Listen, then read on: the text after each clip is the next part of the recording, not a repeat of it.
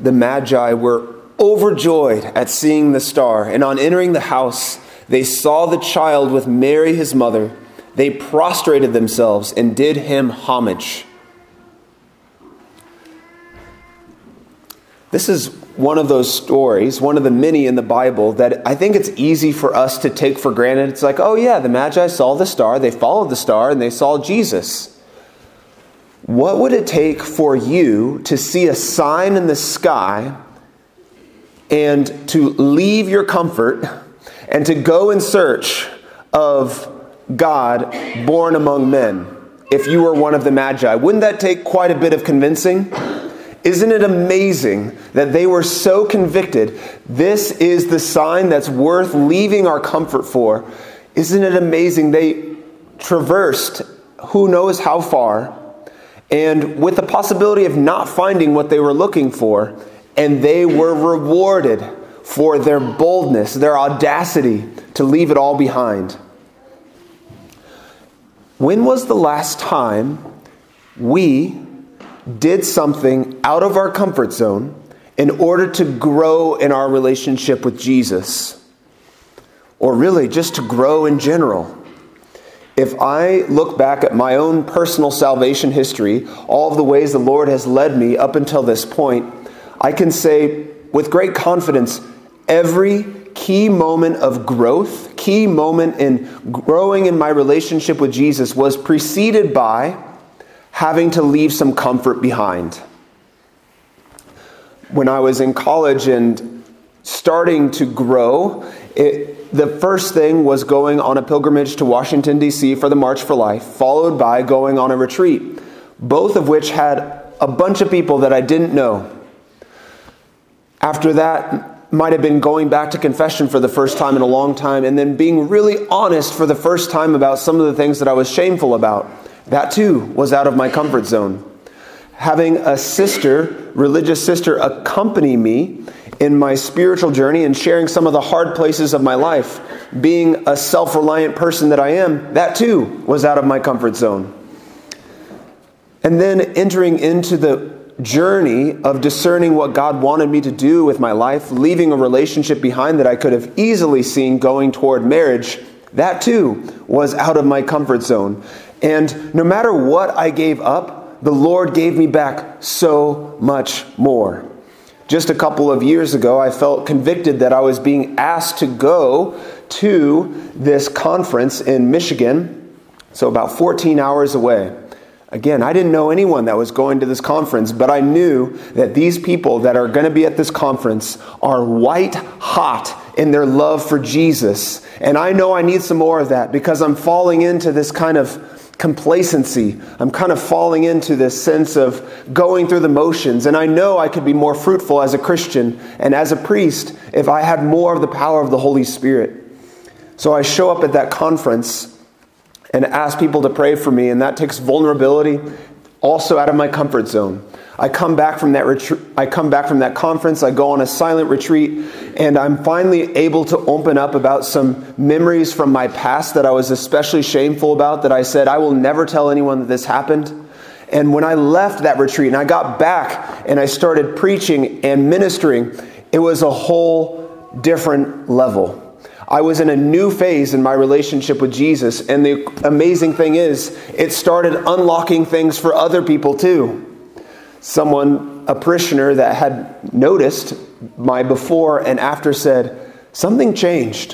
When you went, when you left for that retreat and you came back, something changed. And I, I definitely felt it. So it was a, beautiful for me to hear that from the outside that they noticed something different as well.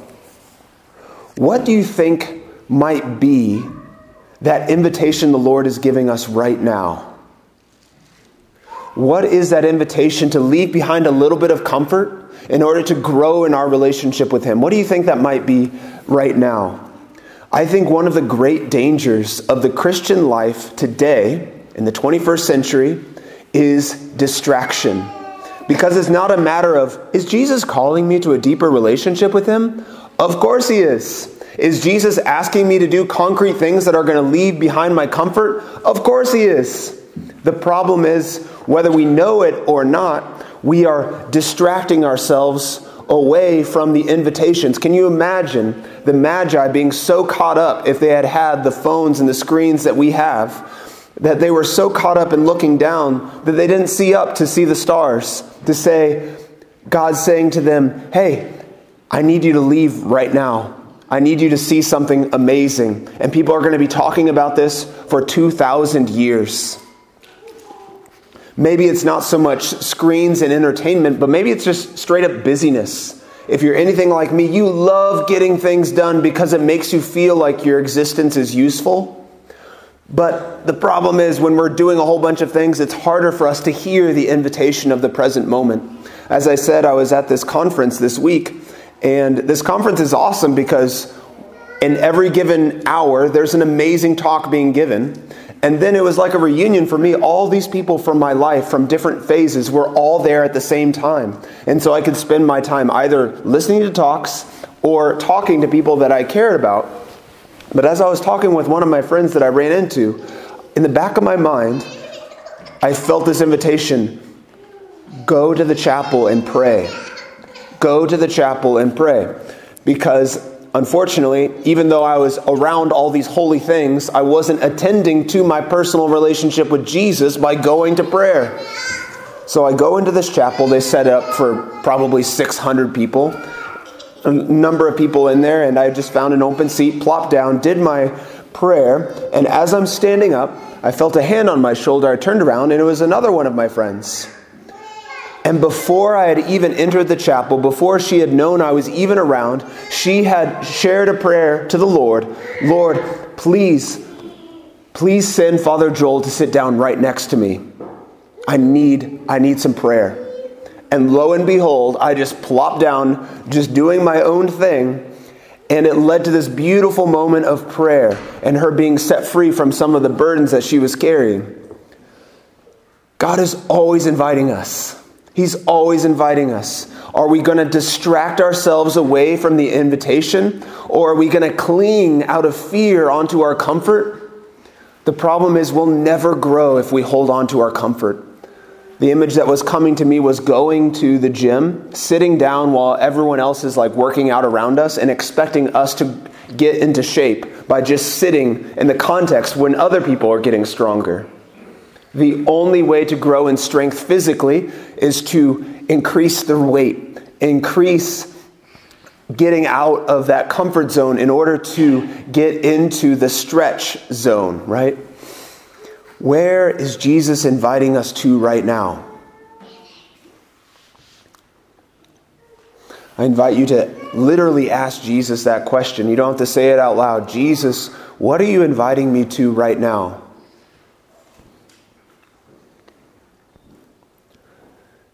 Jesus, what have you been inviting me to that I haven't been paying attention to? Or I've tried to ignore it out of fear?